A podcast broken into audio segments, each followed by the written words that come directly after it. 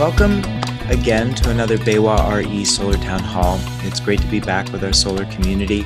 And this week we're talking about codes and compliance. What are the pressing questions you have? We'll cover uh, storage, creation of codes, working with the, your local AHJs. Um, and yeah, so we're really excited for a great group of guests today. Uh, we do hope all of you in Northern California are doing okay. It's a rough time uh, with the fire season right now. So we're sending you all our best thoughts.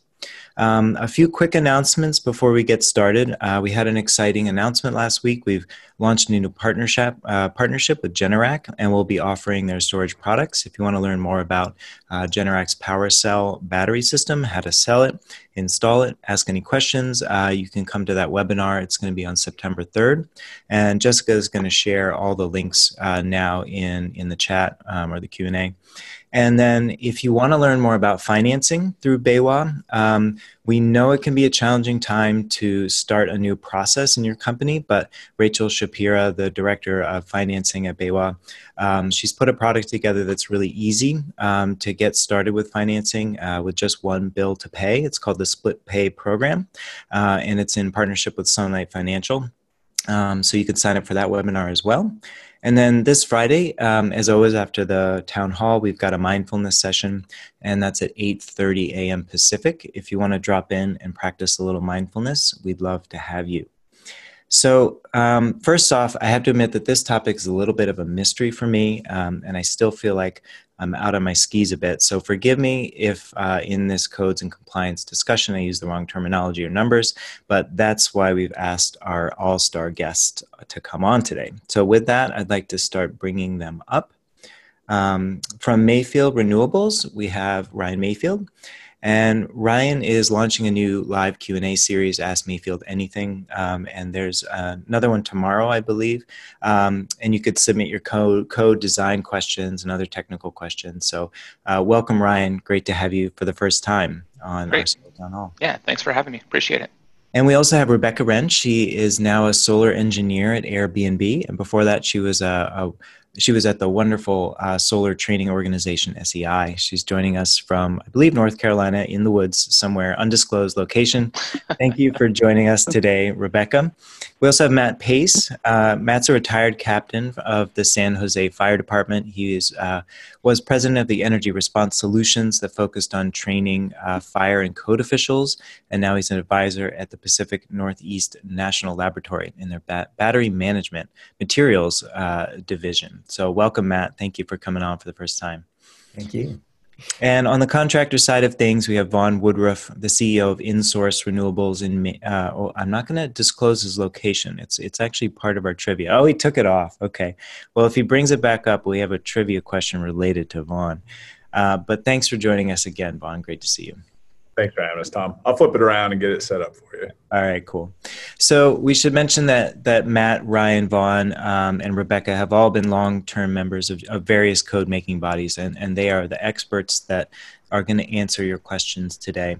Um, but before we get to the first question, um, at the beginning, if you missed it, we we have some trivia, um, and so the first question was, and we can we can test our guests' knowledge of Egyptology as well as codes. Um, but who is the ancient Egyptian deity of the sun? And feel free to to shout it out, guests, if anybody knows it. But it is Ra. Ra is the sun god of the ancient Egyptians, uh, and is depicted with the face of a falcon. Um, so, real quick, um, we're going to talk. Uh, this is the agenda today. We're going to talk broadly about the NEC. Then we're going to talk about rapid shutdown, working with AHJs, products and manufacturers, storage, um, and who is writing the code and how to get involved. Uh, and then we'll wrap it up with some recommendations from our guests on how to streamline your install process as well. So um, I'd like to start off with the broad question. Um, when it comes to the National Electric Code, the NEC, what, where is it helping solar contractors and where is it hurting them? And maybe Rebecca, we'll kick it off with you, uh, and then then we'll kick it around a bit. Um, so yeah, Rebecca, why don't you kick us off? Yeah, so that's a that's a really good question. I think that I mean, the clearly the intention of the NEC is to protect people and property. and it's a safety code. It's not a code that was designed for building low cost systems necessarily or efficient systems necessarily. And so I think that there's always going to be a bit of a, you know, a controversy between National Electrical Code standards and what might be the lowest cost installation. And but I think that everyone who is involved in the code making process is very aware of that. And while code changes are always going to be focused on increasing safety, there's also, you know, a lot of awareness that we don't want to necessarily always be increasing costs when we increase safety. And so I think that um, a lot of times when installers read the newly revised code and there are additions or amendments that they find upsetting, I think a lot of times that boils down to where the code is increasing cost. But I think that also it opens up a lot of room for innovation in terms of you know, new products and new installation methods that can do both things at once, increase safety and decrease cost. Um, and I do think that in the last few code cycles that we have seen some, you know, simplification of 690, Article 690 and Article 705, where I think we are working more closely with manufacturers and installation partners, trying to get those voices heard in the code making process so that, you know, we're not always just increasing cost. Right. Anyone want to jump in there? Ryan, Matt, Vaughn?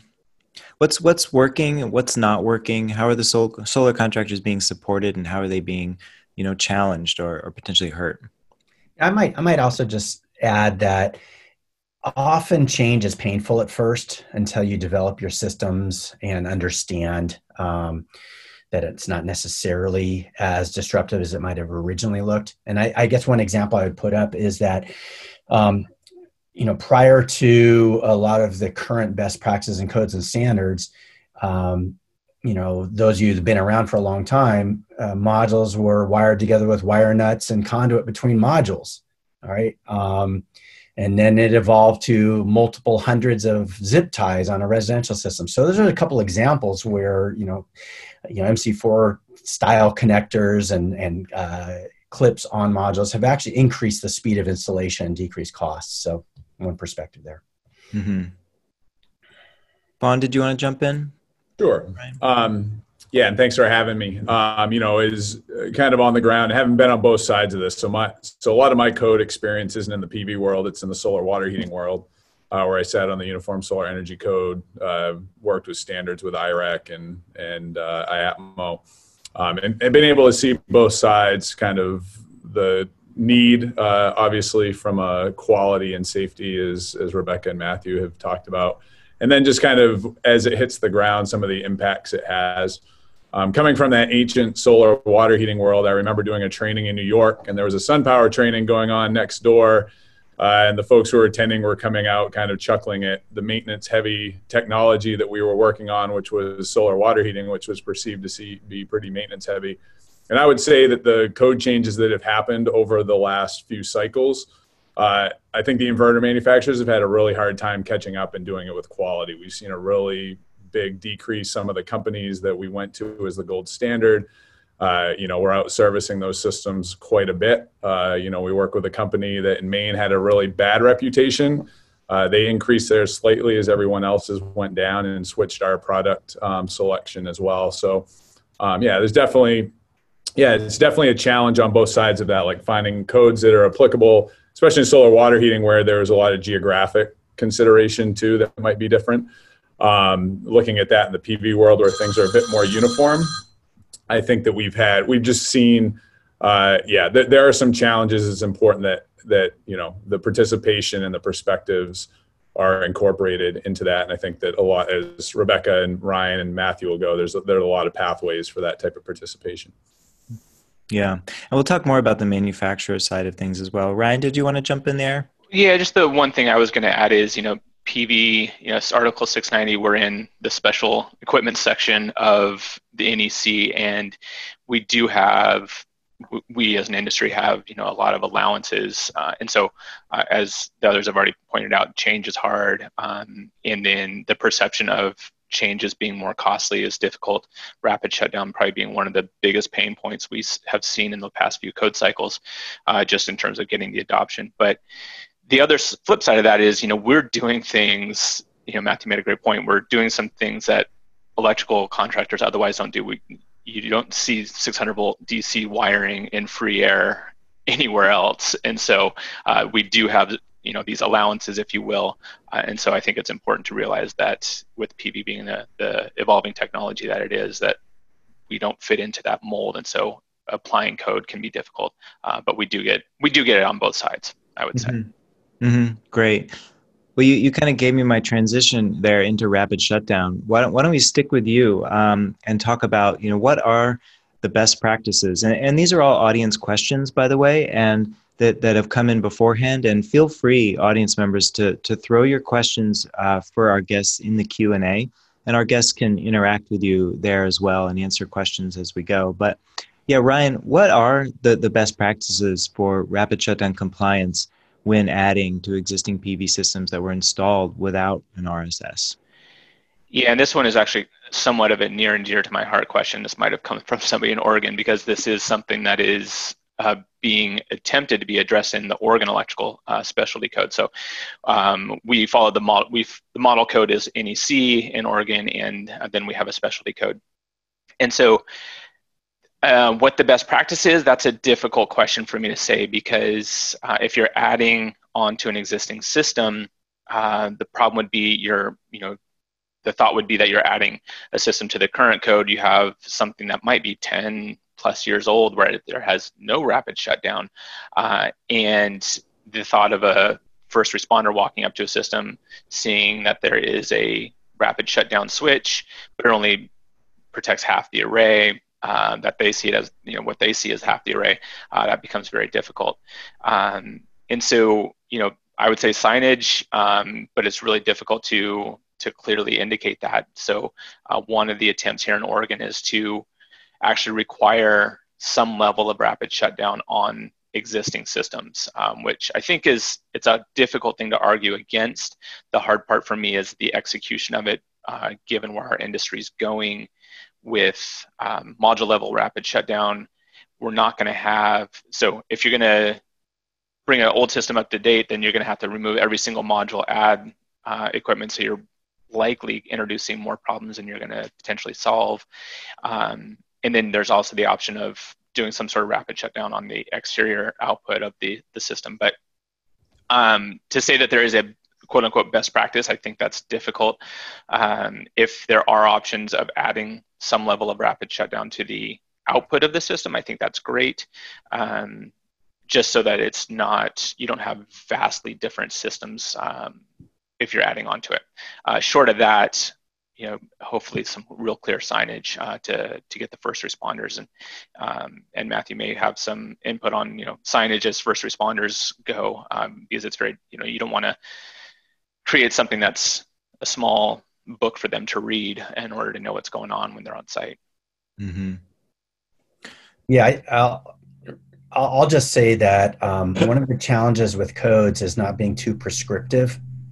Um, I think when it's performance based, it works better because there's always a, an installation that's unique, and that trying to follow the letter of the code sometimes can result in miles of more conduit, and the you know disconnect some crazy location away from the array. And so that's not necessarily the goal. I think it, you know if the industry and AHJs understand the intention which is to try and provide um, uh, accessible disconnect location um, marking that is reasonable marking has become a real challenge it's you know when i teach firefighters you know i would use pictures of installations that would have so many red labels on it it's just overwhelming um, and so ultimately, I think that we're getting to a place where there's more automation um, for the safety features. Um, that's the goal. I think trying to train every firefighter is a completely unreasonable expectation, and that's always been my vision from you know a decade ago is trying to put some of these safety features um, into the system design into the the code so the fire service doesn't even need to have any training um, or need to read the labels. Um, the execution of that's sometimes challenging, but I think that's the ultimate goal. Mm-hmm. Yeah.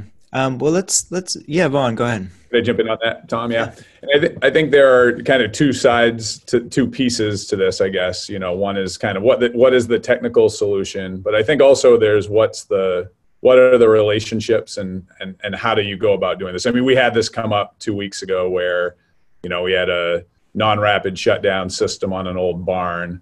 Um, you know, and we talked to the fire chief first, right? Find out what what is what are your concerns? What uh, you know, come to find out they had very little expertise at all with solar, which opened a door to create a relationship and help increase right their knowledge in that.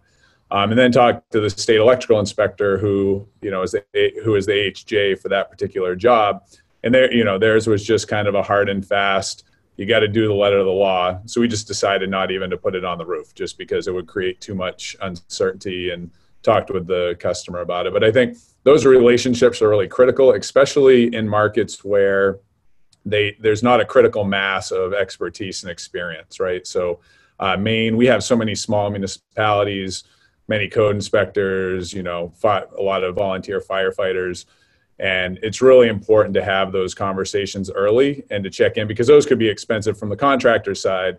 Uh, there could be some expensive assumptions in there. Uh, you know, should someone come in at the end and say, "Well, that's not gonna that's not gonna do do me what I need it to do." Um, there's not a cheap, you know, getting to Ryan's point as far as retrofitting old systems. There's not really inexpensive solutions to to fix that fix that problem.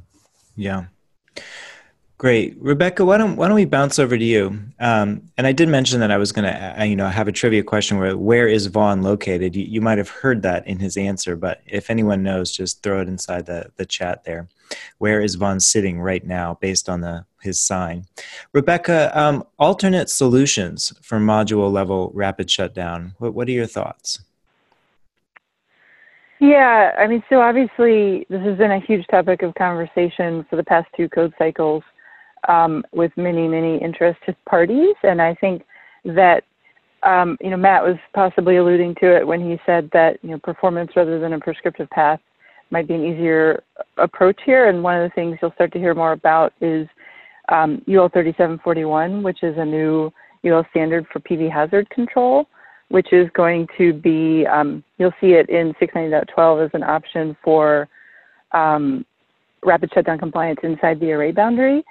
And you know, while it's not, and I do think that UL 3741 opens up the window for more performance-based ways to comply. And so I think we're going to see systems that are listed UL 3741 that may look a little different than what we think of as the typical, you know, module level shutdown, um, with you know different approaches to safety, different approaches to even voltage levels. Um, you're not going to have those strict those precise, you know, voltage level constraints for 3741 systems. And so I think we'll start to see a lot more of that in the in the next few years. And I don't know, Matt, if you have if you have anything to add, if you've seen any movement on that front, but it definitely there's been a lot of work done on that standard in the past couple of years, and I think Matt and I are both on that on that standards technical.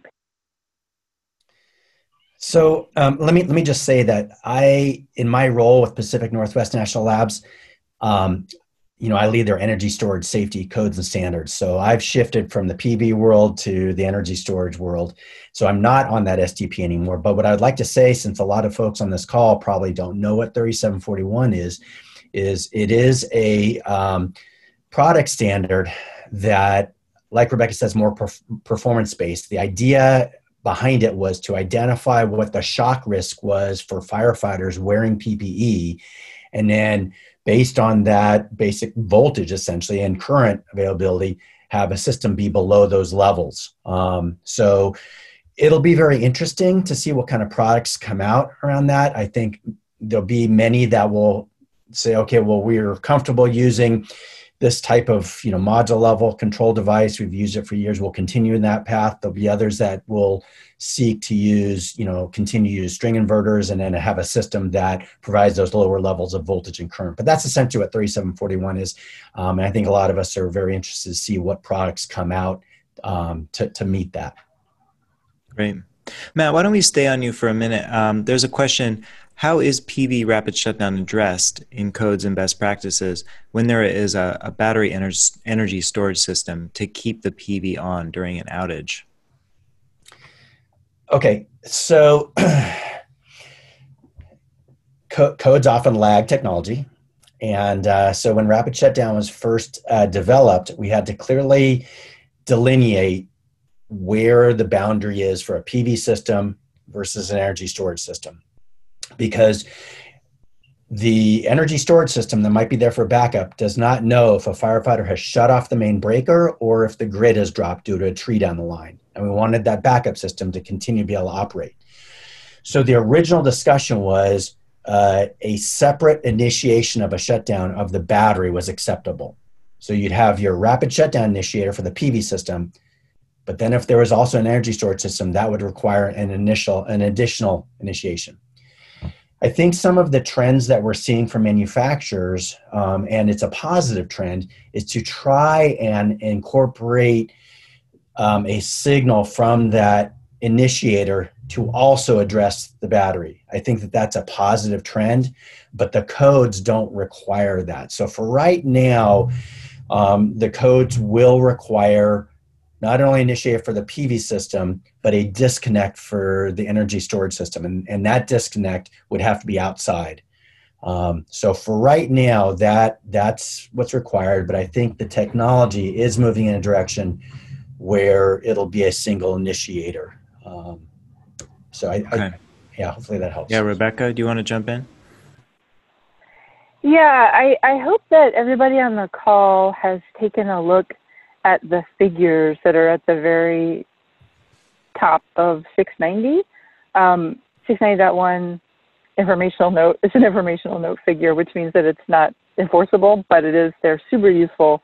Um, and so basically, I think the really useful thing about those diagrams is that they call out the PV system disconnect in all kinds of different um, system topologies. And anything in 690 only applies, you know, before the PV system disconnect. And one of the reasons we really wanted to include those diagrams in Article 690 is because of a lot of confusion about where rapid shutdown was meant to be enforced. Um, you know, and so this question comes up a lot about does rapid shutdown apply to multi-mode inverter output circuits? Does it apply to the energy storage system? Um, and if you take a look at those diagrams, I think it definitely helps clarify that rapid shutdown is really very specifically limited to PV system circuits um, up to, you know, depending on, you know, A or B or what option you're following, but it's really, you know, there's a, there's a constrained applicability to rapid shutdown. Um, but like Matthew said, there are also requirements for readily accessible disconnects for energy storage, but that is a you know a different category than rapid shutdown. But those are great diagrams. You know, if you haven't scrutinized them, I really uh, I really like those diagrams. Mm-hmm. Great, Rebecca. Well, well, let's move off of rapid shutdown and stay with you though. Um, but we got another audience question, and I believe you have some slides for this, which Jessica is going to queue up.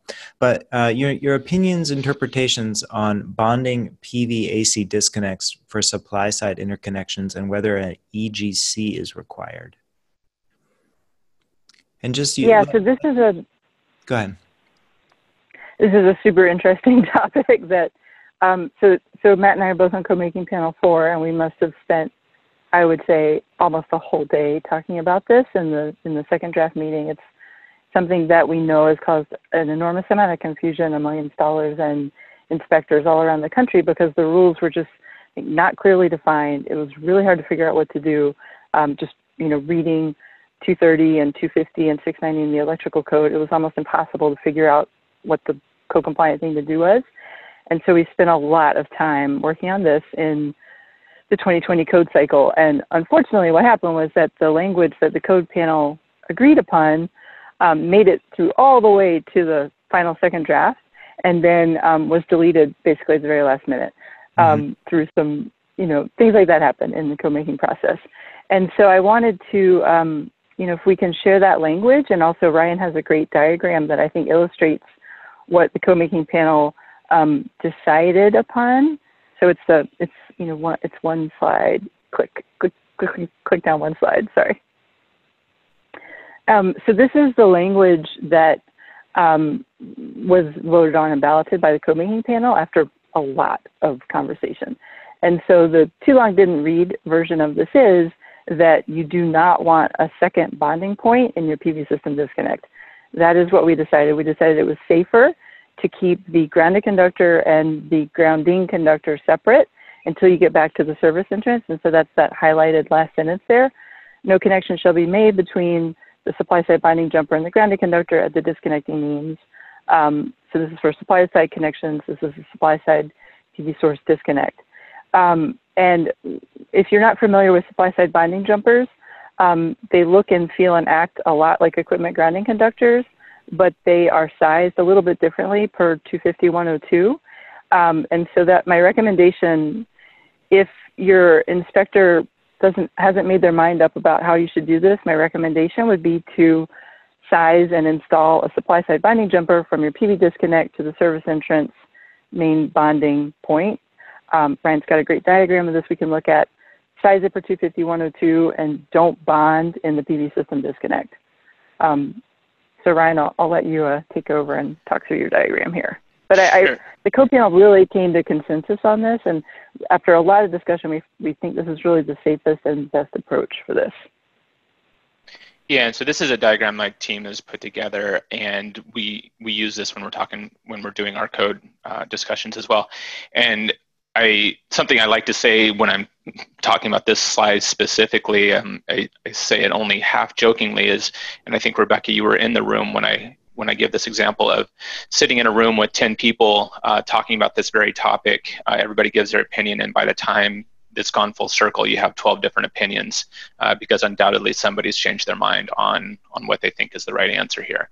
Um, and so I was really excited when I heard that NEC was going to basically give us finally give us some some definitive uh, answers or options at least on how to do this, uh, and was slightly disappointed. And when it, when the final version came out, it was cut. That language uh, that Rebecca showed us was cut, uh, and so this is what I've promoted um, and and had people do. So what to the point of to bond or not bond. So over there in the PV system disconnect, we're keeping the neutral and ground separate. And then in the main service panel is where that bond happens. So that's really the, the big gist of, of all of this. Um, I was actually to ask Rebecca the, the, question that came up because I, I, I always talk about um, how we got so close in the code making panel in the, uh, into the 2020 code. Um, where where's the best place to go find that draft language uh, if we're talking to with an inspector so we can say see we were oh so close but at the 11th hour got pulled out um, is there does nfpa keep that on their website or is there a way to to access that? Yeah. Yeah they definitely do. So you can go uh, onto the nfpa web, website under nfpa 70 you'll find um, you know all of the actions that happened in the last code cycle and if you look under the, the second draft ballot for CodeMaking Panel 4, you'll find that language and you'll find the voting record and you'll also find um, the one negative vote. You'll find the commentary on, you know, why there was one negative vote. So I think that's, and there's also a lot of supporting commentary. So I think that's, um, that's something useful. And I can, Tom, I can share it with you if you want to, if you want to make it accessible. Sure, great. Thanks, Rebecca.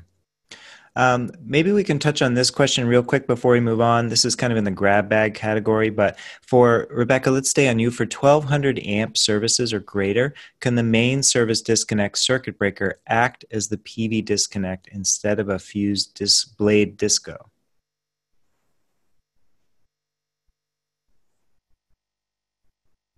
Rebecca, I think you're muted. You're laughing and talking, but we can't hear you. Sorry. Yeah, I'm going to go out on a limb here and say no. I think there might be more to this question than it looks like. Uh, it, I think there might be something about rapid shutdown behind this question, but basically, um, if you look at 705.12a, it requires that each source, PV source, have a dedicated OCPD and disconnect, meaning that your system source disconnect can't be the main disconnect because you need a dedicated disconnect. Um, it doesn't necessarily mean that you couldn't use the main disconnect as your rapid shutdown initiation device, but your PV source is going to require a dedicated, its own dedicated disconnect. Um, so my answer would be no.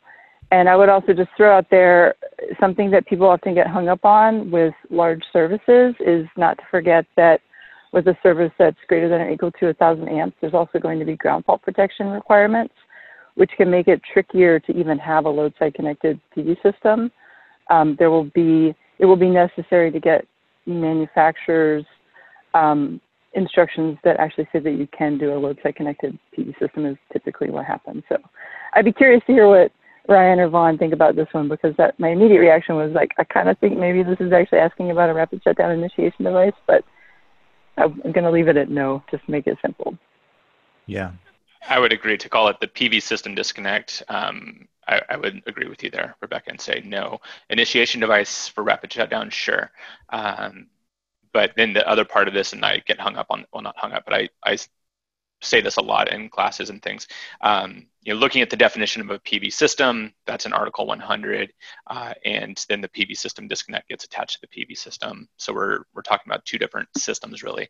Uh, so if I'm understanding the question correct, um, I would be all on board with what Rebecca said. Okay. And I realize I should have posted that question to everyone in advance, but it's there in the chat if you want to look at what we were talking about.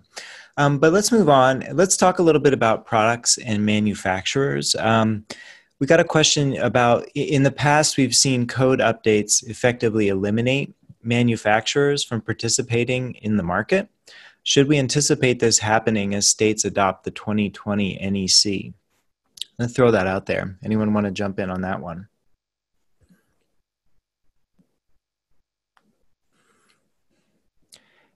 Don't all speak. so oh, I'm I'm I'm uh, scratching my head a little bit. Um, I, am not familiar with where the code has eliminated manufacturer, and I, I'll take a stab that what the submitter might be meaning is that is rapid with rapid shutdown. It was it. Are they feeling that it's eliminating string inverters? Is that what's behind that question? And if that's the case let me just say that it's not the intention of the code to choose winners and losers. It's to it's totally driven by safety. And um, the industry is responsible for responding to market demands and complying with codes. So i think that's how i would address that one. Mm-hmm. vaughn did you want to jump in there yeah i mean i would assume the question question would have to do with when rapid shutdown first came out and manufacturers struggled to get an OEM product out in the market uh, at the times that things were adopted. So yeah, I you know, I, I'm not sure if that's the question. If it is, I mean, do you all folks see any other technology changes that might be a dramatic? Maybe the question would better be: Are there any dramatic shifts that are coming that manufacturers would have to run to catch up to to be able to stay competitive in the market? Yeah, there's another question kind of related. The 2020 NEC, does it require the development of, of new products in the market?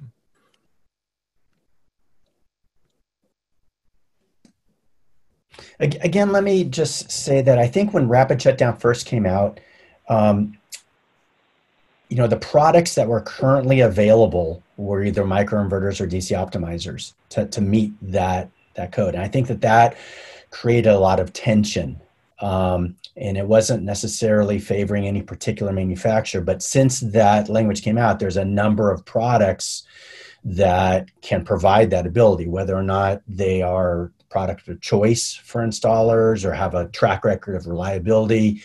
Um, you know, that's that's another issue. But um, there there's not a um, an absence of products in the market. Um, I think one of the good examples there was um, arc fault detection. Um, at the time that that standard came out, there was not um, existing arc fault breakers that could provide that. And so that was a perfect example of there being a real bottleneck on products.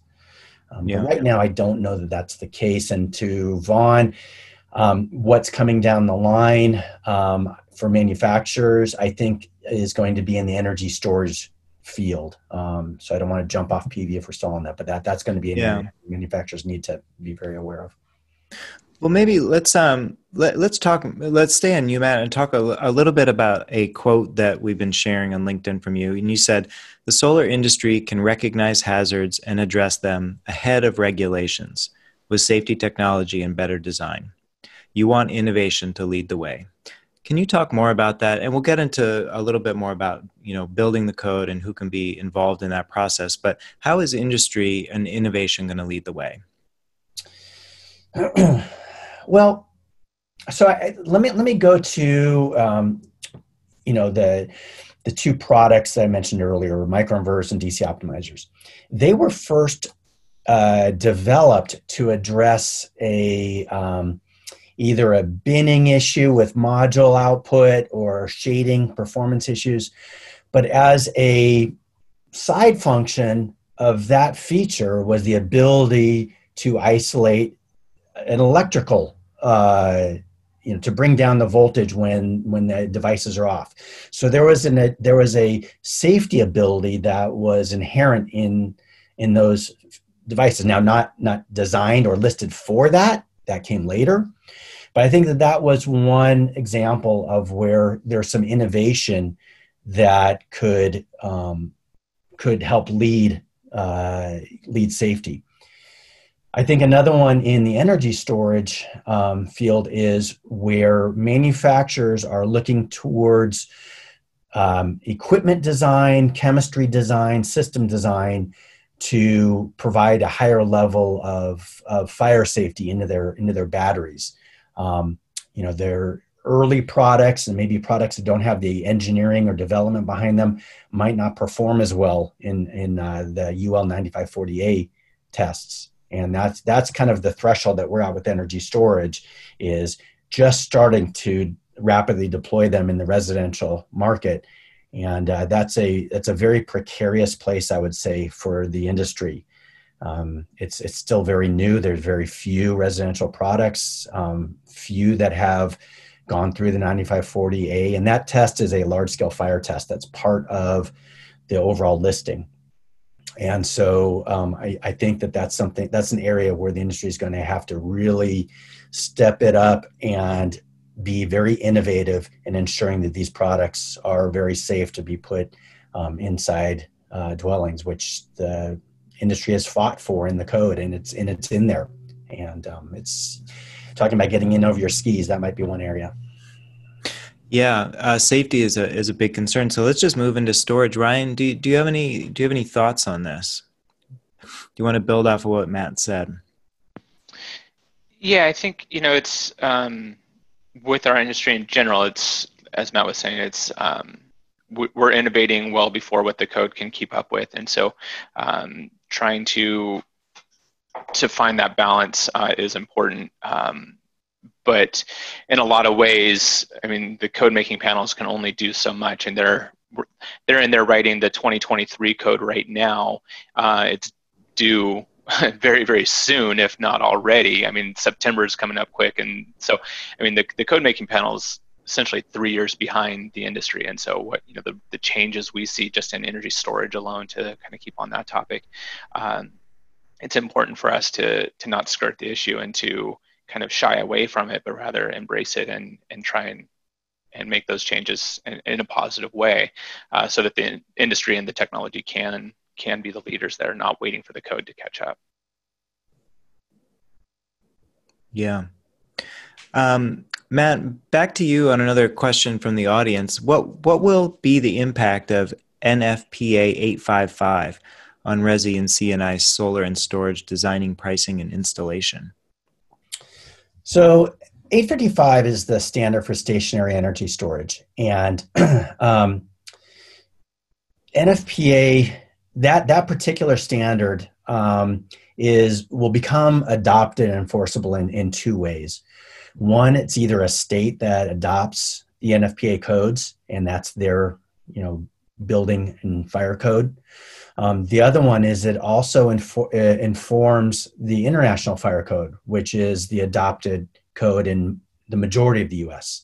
So there's there's an attempt at harmonizing the language between the two um, to help the industry have some consistency.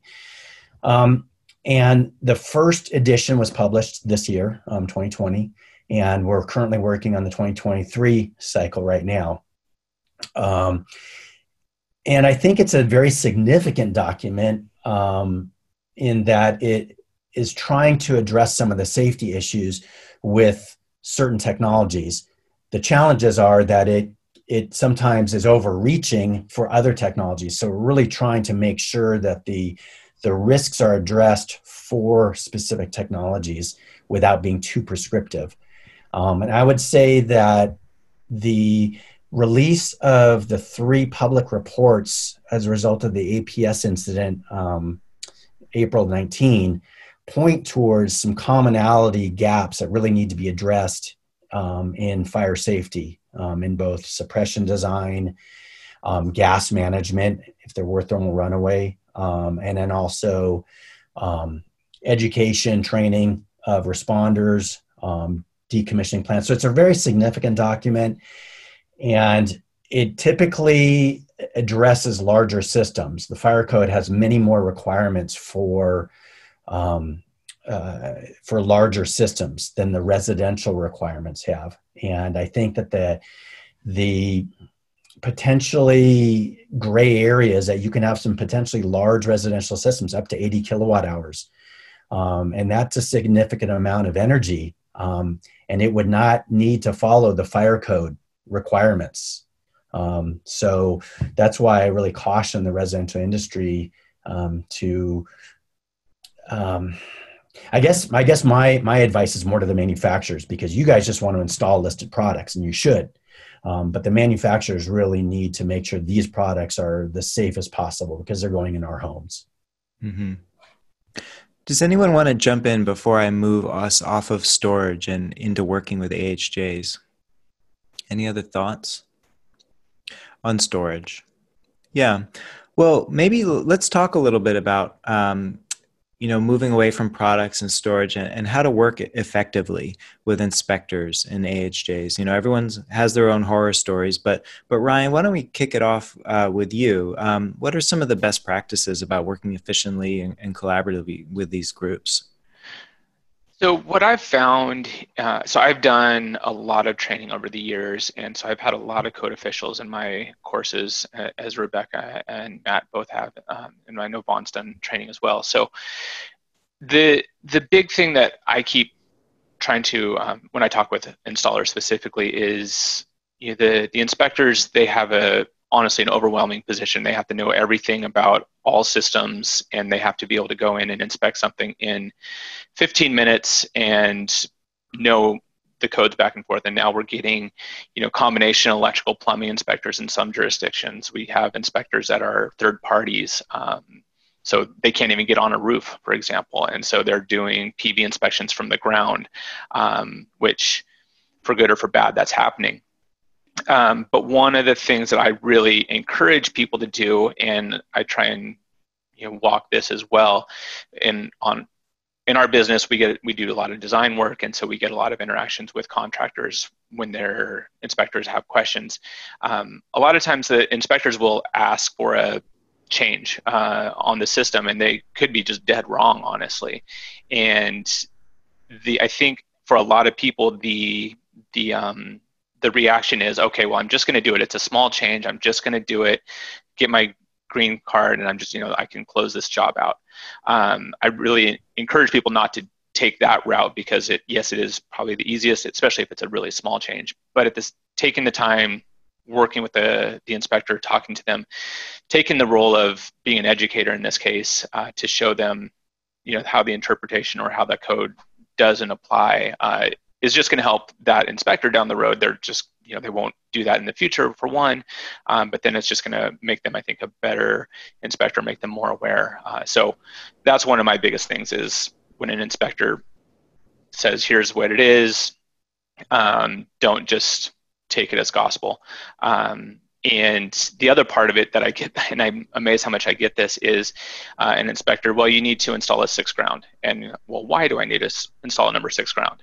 And they just say, just because. And so pushing them a little bit harder of citing the code, why, you know, okay, I hear you, but why, what's the, what's your justification? And so I think a lot of installers are reluctant to do that just because they have to work with those inspectors a lot and they don't want to honestly make them mad. They don't want to, you know, start off, start off with on, on a bad foot. So, or you know, sour that relationship. So, taking it in a positive manner, not being aggressive about it, but at the same time trying to be educational about it.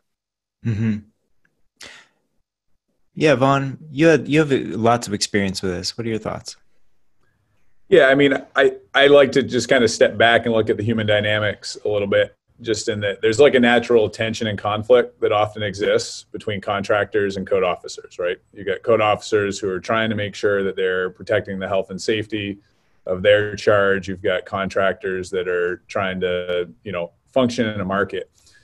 And what we found to be really helpful, you know, I, I started in the industry out in Montana where towns are few and far between. So we might only work in a few jurisdictions. And in that case, it's a lot easier to form those relationships and really be proactive. It's always nice to have a conversation on code when there isn't a project in front of a code official, just so can talk about generalities.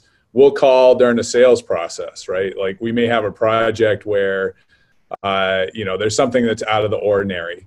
And uh, asking permission versus begging forgiveness is something that code officials like a lot and i think that it, it it's inherently in your best interest to do it. And I, I, think just generally especially in markets that are that aren't mature uh, where you don't have general code official knowledge across the board uh, if you can become a contractor that those code officials lean on for interpretation that's the gauge of how well you form those relationships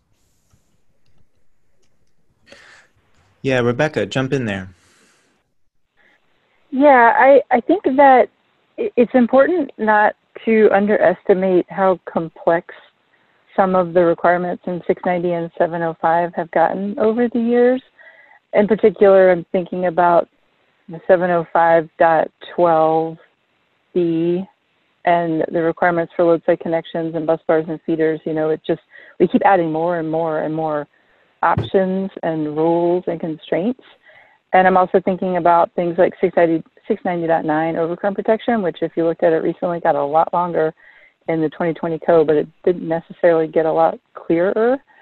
And so I think you can get pretty bogged down in some of those rules and requirements, particularly if you're an inspector who doesn't spend a lot of time on solar or maybe has spent no time inspecting PV systems. And so I think like at the end of the day, what you really need to think about is, you know, is this safe? Like, is what what I'm what I'm doing here, what I'm trying to do, is it safe? You know, do I feel like I've met the safety requirements that are really at the core of what we're trying to do in 690 and 705? And if you're having an argument with your inspector about, you know, whether your wire size is right or the overcurrent protection or your interconnection point, I think sometimes you just have to take a step back and think like, is this a safe installation? And you know, if it is or if it's not, those are really you've got to get to the bottom of like what you're doing and why because you know, there's a lot of, I wouldn't call them loopholes, but there's a lot of different ways to apply the requirements in 690 and 705. And, you know, I think that you probably could, if you tried really hard, um, end up with an installation that wasn't safe, depending on, you know, what puzzle or path you follow through those requirements. And so I think at the end of the day, just think, you know, what I'm doing here, is it, is it safe? Does it meet the requirements of, you know, the, the safety of the building and the safety of the inhabitants of the building? Mm-hmm. Great. Thanks all for your thoughts there. I'd like to look ahead a little bit as we start to wrap up the show. Um, you know, what does the next two years look like? Uh, Ryan, why don't we why don't we start with you here? How are, how are you seeing things play out? Are we continuing to get more and more prescriptive, in particular for solar specific electric codes, or have we passed the tipping point to where things are more integrated and aligned with the electric code and solar requirements? You know, I get are we on the right track you know for codes to support and, and not hinder the industry?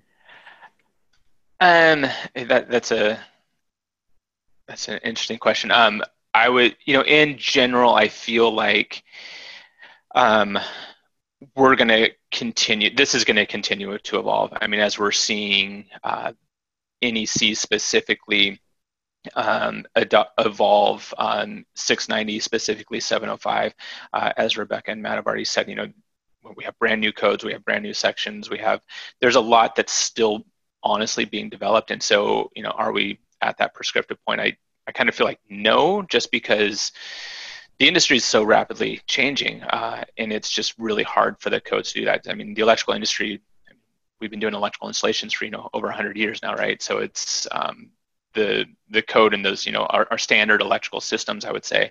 Um, even those are changing pretty rapidly. At this point we have some technologies that are crazy to me um, and it's kind of hard for the code to keep up. So you know i don't know will we ever get there? I i have a hard time seeing it but you know that would be awesome if we did. But um, for the time being for the next you know two years, definitely, I would say no. Um, and then, you know, the codes are, you know, we're, we're just writing new codes and we're getting new stuff coming in. So uh, I expect it to be helping the PV industry, um, but there's definitely going to be, you know, tripping up along the way uh, for a while yet. Mm-hmm. Anyone want to jump in on that? I have a question for Rebecca about 2023 NEC, but any other thoughts on, you know, this balance of requirements in the electric code and what the next couple years look like? Well, maybe I'll just, Rebecca, yeah, what's in store for 2023 NEC 2026 CEC? Yeah, so I, as I think Ryan mentioned, proposals are due for the 2023 NEC in about two and a half weeks, which is not great, honestly, because we haven't gotten a lot of feedback from the field on the 2020 NEC, and so it's very hard to have all of our proposals written and ready um, in two and a half weeks. You know, and so I think people do the best they can. And when I say, you know, people, I really want to encourage everybody on the call to get involved. You know, if you have an issue with something that's in the code, you know, the way that it's changed is through a public process of public inputs. Um, so the, the public inputs are due September 10th. Like anybody on this call, any of you can put in a public input. And, you know, I would highly recommend that you do because one of the things that happens, I think people are scared a little bit of this process because you think like your, your input or your proposal has to be perfect. Um, and it definitely does not have to be perfect. You know, what happens is when you put in a public input, it really opens up the topic or the section so that the code making panel can discuss it. And the stronger a substantiation you have for making a change, you know, the more likely that the code making panel is going to put some effort into working on that language, even if your proposal isn't perfect, which of course none of them are, you know, when they're initially made. And so if you've got a problem that you're always running into in the field or, you know, something that just hangs you up every time, please think about putting in a public input or send it to me. I can help you out with the process. But it's a very public process. Um, go to the NFPA website. It's really easy to get involved. So. Well, I want to add something to what Rebecca just said that's really important people understand. Um, if you don't submit something, the committee cannot create it without there being a public input. And even if it's not perfect for the first draft, it could be adjusted. But if it's not in there, um, then you can't introduce new language at the second draft. So it's way better to get something that's written poorly in at the first draft. So you know, don't worry about how it looks. Just submit something, and the committee will be able to to work with it. And again, if you can get a uh, somebody to to you know they reach out to like Rebecca that understands what you're trying to do, then they can help guide you through the rest of the process. But that's a really important part. Yeah, thanks, Matt. Um, Rebecca, just to go back to you real quick. So you know, I'm I'm overwhelmed when I look at a, a, number with a dot and other numbers and then get involved. I'm like, how do I get involved? What does it actually look like? Do you, do you show up somewhere? Do you chat with other people? How large are these bodies? Can you just describe what it looks like to participate in, in making the code? Yeah, so SEIA, um, the Solar Energy Industries Association, has done a really good job of supporting a group called the PV Industry Forum, which is totally open to anybody who cares enough about the code to come and join. And so for the past, I'd say four months, the PV Industry Forum has had task groups. So if you're really interested in grounding and bonding or you're interested in rapid shutdown, they've had task groups um, working on public inputs. So as a consensus group, getting together once a week and saying, okay, we want to rewrite this or rewrite that, coming to consensus on decision making um, and that's a really easy way to get involved as a sort of newbie to the process because you'll be sort of guided through um, how to approach this. So that's wrapping up, but there's still three weeks left. Um, so you can get in touch with Evelyn Butler at SEIA if you want to get involved. Um, that I would say is the easiest path into it.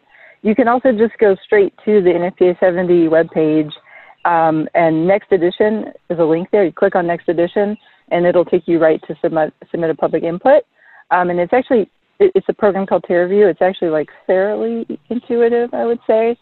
Um, and it'll sort of guide you through how to submit a change. But I would say the best the best way to get involved for the next code cycle um, is through the PV Industry Forum. It's probably the easiest way. That's I think uh, four code cycles ago is when I first got got involved through the PV Industry Forum. Okay. Awesome. Well, I, I want to start to wrap up here. There was a question that came in the in the Q and A. So if any of our guests have uh, have the ability to answer that question, that would be great. But um, you know, for our final question, I'd like to ask each of our guests to for their top three suggestions for solar contractors, kind of wrapping up what we talked about today to achieve the most seamless approval process from utilities and AHJs. So, um, how how to make that process as smooth as possible for our solar contractor audience. Um, but before I kick that off with with Rebecca, I'd like to thank our guests. We have Rebecca Hren, solar engineer at Airbnb. Thank you for coming today. Ryan Mayfield from Mayfield Renewables. Thanks for joining us. Matt Great to meet you and have you on the show for the first time. He's a former fire chief and now advisor Pacific Northeast National Laboratory. And Vaughn Woodruff, thank you as always, CEO of InSource Renewables. And the trivia question was Where is Vaughn located? Uh, based on the sign here. Uh, trick question Vaughn is in Maine. Um, and then Jessica's going to post the other uh, Slack or I'm sorry, the other um, different trivia questions in the chat. So check for those answers. Um, so yeah, Rebecca, uh, let's kick it over to you. What are your What are your top three suggestions on uh, seamless approval processes for for codes, compliance, AHJs, all of it with with solar contract for solar contractors? Yeah. Well, first, thanks, Tom, for inviting me. I've enjoyed being here with y'all. Mm-hmm top three. Let's see. So I would say, you know, make. I think probably education. Can I just make that the whole top three? Just making sure that you know you're educated about codes and standards, that your crew is educated, and also that your local AHJs are educated. So you know, as Vaughn said, um, you know, reach out ahead of time. Make sure that you're not jumping to conclusions, and be patient with your local jurisdictions because a lot of them don't have a lot of funding. They have a lot on their plates there's a lot going on. Solar is not always at the top of their priority list. So, you know, help them out with education where you can. Yeah. And if everyone's going to say kind of the same thing, feel free to jump in with your top suggestion for solar contractors, you know, in any of the kind of topic areas we, we covered. Ryan, why don't we hop over to you? Sure, I'll, I'll just pile on that one just a little bit, just a, a yes on all that. Um, one of the things I like to point out is as solar contractors, you are going to know uh, going into the job if there's something a little bit different, more difficult um, supply side connection, for example, or uh, adding to service disconnects, things like that, talk to the AHJ ahead of time. Um, and I think a big part of that is when you're asking the question, you can also be somewhat being in the educator role and leading that discussion. So it's not you're not being reactive, um, not suggesting that you do anything to um, you know do something wrong by any means, but rather you are able to kind of help the the uh, inspectors see and interpret the codes in a lot of ways that we are as well. Great. Yeah, Matt, last final suggestion, thought? I would uh, tag on to what Ryan had said earlier that if you're encountering an AHJ that's incorrectly interpreting the code, um, you know your margin on your jobs is very tight. You don't necessarily have the time. But what's really important is bringing that problem to the attention of maybe your local c uh, chapter because it's important that they understand where the gaps are in education and it can be addressed not putting you on the spot um, at, a, at a different level. And that's been really effective. I did a lot of that when i was a private consultant um, all across the country and it, it was pretty effective. But once once the heels are kind of dug in over a project it's difficult to uh, to move forward effectively it's a great idea. I never really thought about kind of getting an intermediary involved. That's a great idea. We're all learning. Vaughn, final thought? Totally. I think uh, humility, while not necessarily valued in some realms in the world these days, is a really important one here when dealing with AHJs. Uh, and that, you know, that helps to be a good learner so that you can make sure if you make mistakes, code can be hard to interpret. Um, be ready to make mistakes and learn from them. Um, it also goes a long way with the AHJs I also think offering, you know, you can get the answer to the question you want based on what you ask for a question. And so rather than if there's something that's questionable and you're in a jurisdiction where it may be this way or that way, make sure you're well educated, but then offer solutions. Um, offer a solution that then can be the straw man or straw woman to put down and, and go at it with. And I think just generally, you know, working in a territory, is to make those relationships be visible. Some of this stuff, you know, it's it's going to be dictated coming down, but states and municipalities go through code adoption processes themselves, and so being vocal in those when you see something that may not be uh, specifically, you know, here in Maine, uh, off grid, for instance, we're increasing risk with some of the adopted principles, and it may just say this is something here in our state that we really need to pay attention to, so that we're actually dealing with the health and safety issues that we want to. So awesome. Well, that's all we have the time for today. Make sure to check the links in the chat for our financing webinar, for our mindfulness session this Friday. Come out and chill out with us on Friday. It's a really nice, relaxing time. And our Generac webinar um, on September 3 thank you to all of our guests. It's been enlightening uh, for me. I'm slowly uh, inching towards a little bit of knowledge in, in, this topic area. So I appreciate it and great seeing you all. Um, thanks for everyone for attending and joining our solar community. And uh, yeah, we will see you next time. Bye.